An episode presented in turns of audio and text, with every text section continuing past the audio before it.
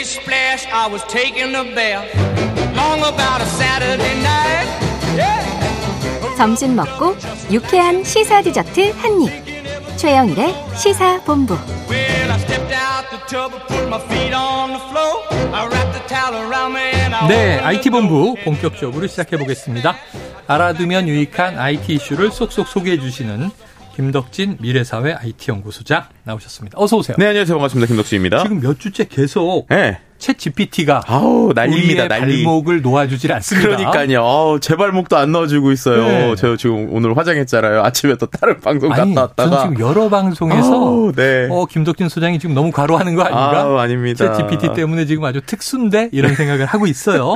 네, 뭐 실제로 저만 그러는 게 아니라 이게 사용자 수가 엄청나게 늘어나요. 저희가 있어요. 지난번에 두 달 만에 월간 활성 사용자 수 1억 명 넘었다. 이거 말도 안 되는 속도다 예, 이랬잖아요. 맞아요, 맞아요. 한 2주 지났잖아요. 네. 1억 5천만 명 넘어갔어요. 어. 네, 그러니까는 한 7주 사이에 이 어떤 서비스가 월간 활성자 수가 1억 5천만 명이다라는 건 네. 정말 전 세계적으로도 뭐 우주적으로도 이제 첫 기록이라고 볼 수 있을 것 같고. 유료 회원도 쭉쭉 늘던데요? 유료 가입자도 100만 명 돌파됐어요. 네. 이게 20달러거든요. 그러니까 한 2만 원 넘는 가격인데 우리나라에도 며칠 전에 런칭을 했고 어. 저도 가입을 했습니다. 아, 그래요? 네, 저희가 유료 서비스, 인터넷 서비스 몇만 원짜리 이렇게 쉽게 가입하는 거 처음인 네, 것 같은데 네. 그만큼 많은 사람들이 관심을 갖고 있고요. 그러다 음. 보니까는 뭐 계속적으로 이거 어떻게 될 것이냐에 대한 이야기들 또 이거를 활용해서 어떻게 쓸 수 있느냐 뭐 네. 심지어 뭐 정치권부터 시작해서 정말 모든 분야의 분들이 이거 어떻게 활용할 수 있을까에 대한 고민을 하고 있는 네. 그런 상황이라고 볼 수 있을 것 같고요. 아, 그리고 이 얘기 꼭 드려야 되는데 네.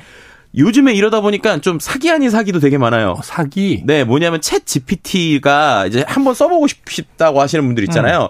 대부분 요즘 스마트폰 앱들이 많다 보니까 음. 네네. 앱스토어나 플레이스토어에서 찾으시는 분들이 있거든요. 네. 이거는 앱이 아니라 인터넷 웹 서비스라는 말씀 드리고 싶어요. 네네. 왜냐하면 그 앱 서비스나 앱에서도 챗 GPT 검색하면 네. 앱들이 나오거든요. 음. 근데 그건 다 가짜입니다. 가짜다. 가짜. 네, 가짜인데 그게 또 뭐 유료로 가입 결제도 뭐 유도하고 아이고, 그래서 아이고, 아이고. 그러지 마시고 검색창에 그냥 네. 뭐 궁금하시면 챗 GPT 검색하시면 오픈 AI 아. 사이트에서 써볼 수 있다. 그리고 그냥 쓰는 건 무료다. 이런 얘기 좀 드리고 싶습니다. 자, 어플리케이션 아닙니다. 네, 앱을 어플리케이션 아닙니다. 받으시면 안 되고요. 네. 가짜고요. 에헤. 지금 이제 모바일이든 PC든 네. 그냥 이제 웹 인터넷 버전에 들어가셔서 네네네. 챗 GPT로 들어가시는 겁니다. 음.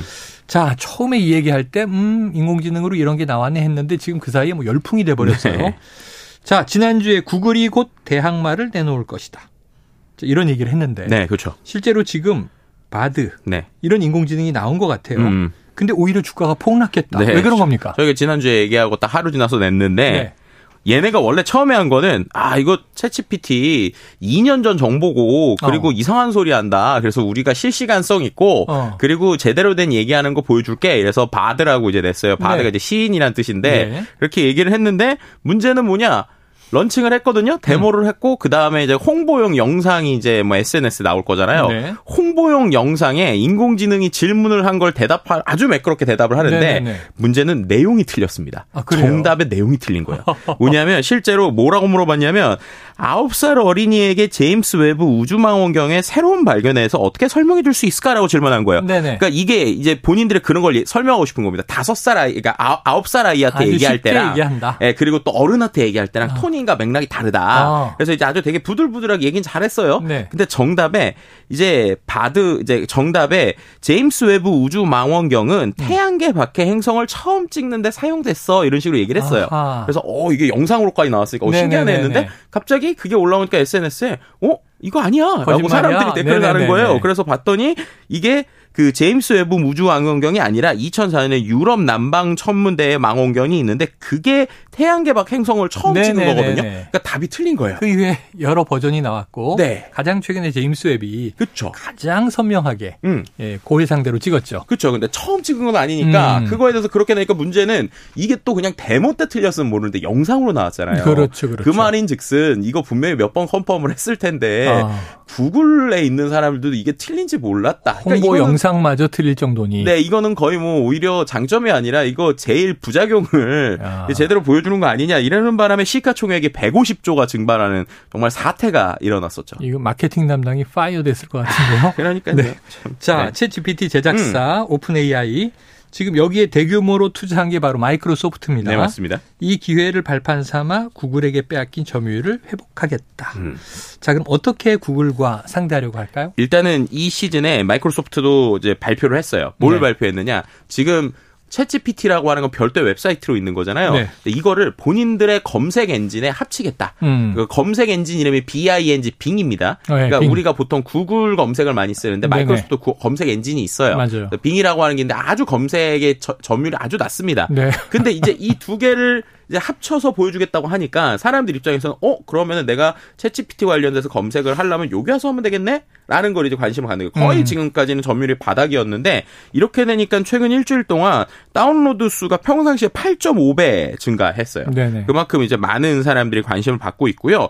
두 번째는 이것뿐만 아니라 웹브라우저 시장에서도 본인들이 좀 점유를 가져오겠다라는 게 있습니다. 음. 그러니까 웹브라우저 생각을 해보시면 옛날에 인터넷에는 무조건 인터넷 익스플로러라는 게 음, 있었잖아요. 그렇죠, 그렇죠. 러다가 뭐 익스플로러가 안 좋다, 뭐 액티브 엑스다, 막 이러다가 다들 지금 보면 크롬이라고 하는 크롬, 브라우저를 쓴단 말이에요. 뭐 사파리 그렇죠. 그랬죠. 익스플로러는 마이크로소프트 거였고 그렇죠. 크롬은 구글 거였으니까 그렇죠. 거의 MS의 판을 구글이 가져갔어요. 모바일이 되면서 그랬죠. 그쵸. 근데 그러다가 이번에 챗GPT랑 합쳐지면서 음. 본인들이 이제 윈도우 까시면 이제 있는 브라우저는 엣지라고 하는 게 있거든요. 네네네네. 그게 마이크로소프트 건데 거의 사람들이 많이 안 쓰세요. 예, 예. 근데 이 엣지에 옆에 슬라이드 바처럼 어. 뭔가 질문을 바로바로 할 수 있는 걸 지금 넣겠다는 거예요. 네네네. 그렇게 되면 은 내가 인터넷에서 뭔가 찾다가 옆에 있는 거 뭐 물어보면은 바로 정답 알려주기도 하고 음. 혹은 인터넷상에서 뭐 워드로 글을 치다가 글감이 떠오를 글감이 음. 생각이 안 나요. 그럼 옆에 있는 탭에다가 그냥 물어보면 바로 이게 또. 그 인터넷에 있는 워드 프로그램에 붙는 이런 형태가 되니까 어허. 사람들이 브라우저를 이거를 쓰면은 어 오히려 크롬은 요즘에 느려지고 있는데 그런 상황에서 엣지로 이제 버, 버전업을 이렇게 바꾸게 하겠다라는 음. 거죠. 그러니까 마이크로소프트는 본인들이 갖고 있는 소프트웨어 그 다음에 브라우저 이거에서 구글에게 뺏긴 거를 이번에 이 챗GPT를 활용해 서 다시 통합해 가져오겠다. 보겠다. 예, 이러고 있는 상황이라고 네. 보시면 될 것 같습니다. 그러면서 이제 인공지능 검색 엔진 기능까지도 붙이겠다. 그렇죠. 야, 빙. 저도 마이크로소프트 태블릿이 가성비가 좋아서 샀더니 네. 그 띄우면 빙이에요. 전 그죠. 빙을 쓰거든요. 그런데 야, 얘는 야심찬 계획이 있습니다. 네. 자, 챗GPT 같은 이 생성형 인공지능, 초거대 인공지능. 자, 이게 급부상하니까 네. 웃고 있는 회사가 있다. 아. 어디입니까? 주가가 엄청 다시 오른 회사인데요. 엔비디아입니다. 네. 네, 엔비디아가 네. 한- 생각해 보시면 한때 인공지능 딥러닝 할 때 엄청 떴었잖아요. 그랬죠, 그랬죠. 러다가 또 뭐 우리가 토큰 채굴 막 할 때 엄청 떴었잖아요. 음. 그러다가 이제 메타버스에서 조금 어 이거 뭐지 하다가 최근에 어디다가 인공지능 이그 GPU를 써야 되지 하다가 엄청 아. 주가가 떨어졌는데 네.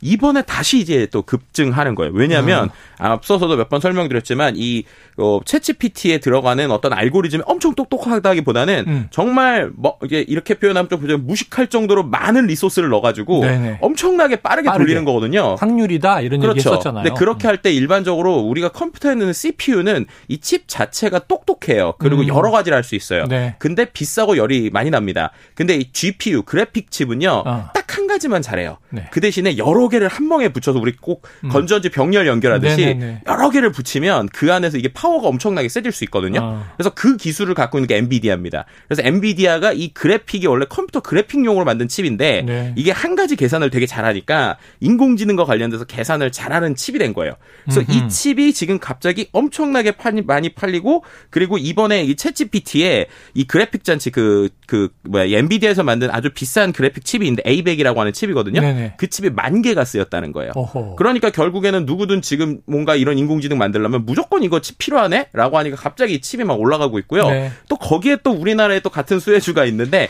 바로 하이닉스입니다. 어. 왜냐면은 이 그래픽 카드에도 또 메모리가 들어가거든요. 네네. 근데 그 메모리 고성능 메모리가 다 하이닉스 거예요. 아하. 그래가지고 또 하이닉스도 갑자기 또 이 디램이나 이런 쪽에서 어 이거 어. 어떻게 하지 하다가 엔비디아가 잘 되면서 하이 지금 하이닉스까지 같이 지금 막 수-. 지금 주문이 들어 오고 있는 상황이다. 뭐 이렇게 좀 설명드릴 수 있을 것 야, 같습니다. 이게 인공지능 챗GPT가 뜨니까 네, 결국은 이게 칩, 그렇죠. GPU 네. 그리고 메모리 네. 시장까지도 쫙 여기에 이제 그쵸. 고성능 맞춤형으로 디램. 네. 고성능으로 가고 있다. 음. 자, 국내 기업도 여기 포함이 됐다. 음. 지금 또 이게 AI 반도체만큼 관심을 갖게 되는 분야가 있다고요. 그렇죠. 이제 클라우드 분야도 우리가 빼먹을 수 없을 것 클라우드. 같은데요. 음. 왜냐하면 결국엔 그 수많은 데이터가 클라우드 기반으로 돌아가니까 그러네요. 이 클라우드도 원래 아마존이 1등이었는데 음. 마이크로소프트가 또 이 역시도 이 챗GPT 중심으로 돌아가는 모든 클라우드를 마이크로소프트 거의 클라우드 애저에서 돌아가게 했거든요. 아하. 그러니까 이제 사용자들이 늘어날수록 오히려 클라우드로도 돈을 버니까 이 클라우드 시장에서도 마이크로소프트가 과연 아. 마존 따라잡을 수 있을지 뭐 이것도 좀 귀추가 주목되고 있는 상황입니다. 그렇죠. 이제는 자기의 기기에 저장을 하지 않으면서 너무 방대한 데이터들을 음. 클라우드 시장이 뜬다는 얘기를 했었는데 네. 여기서도 또 경쟁이 있었습니다. 네. 그래서 여기서 이제 한 가지 또 우리가 주목해 볼 만한 게 이러다 보니까 음. 국내 기업들도 본인들끼리 합종연횡을 하고 있는데 네. 제일 대표적인 게 네이버하고 삼성전자가 요즘에 손을 잡았습니다. 어허. 왜냐면 네이버가 우리나라에서 소프트웨어적으로는 이 인공지능 연구 제일 잘하거든요. 네. 그리고 이제 삼성전자 아까 말씀드린 대로 디램이나 여러 가지 또 추- 이제 네, 인공지능 칩. 반도, 음. 반도체를 팔아야 되는데 이제 어쨌든 엔비디아랑은 손잡기가 애매하니까 그렇지. 자체적으로 또 만들어야 아. 되잖아요. 그래서 이 두 회사가 작년 12월부터 손잡고 계속적으로 연구하면서 네. 이 AI 반도체 시장 또 선점하기 위해서 지금 연구하고 있습니다. 국내 1위이면서 뭐 네. 글로벌 기업이기도 하죠. 음. 자, 국내 기업들의 이런 합종 연행 또 성과가 크게 났으면 좋겠습니다. 어유 세상이 뭐 매주 바뀌고 있는 것 같아요. 그러니까요. 저도 뭔가 공부를 열심히 해야겠습니다. 어쨌든 김덕진 소장만 믿고 갑니다. IT본부 김덕진 미래사회 IT연구소장이었습니다. 오늘 말씀도 고맙습니다. 네, 감사합니다. 네, 최영일의 시사본부 오늘 준비한 내용 여기까지입니다. 저는 내일 수요일 낮 12시 20분에 다시 돌아오도록 약속드리고요. 오늘도 청취해주신 여러분 고맙습니다.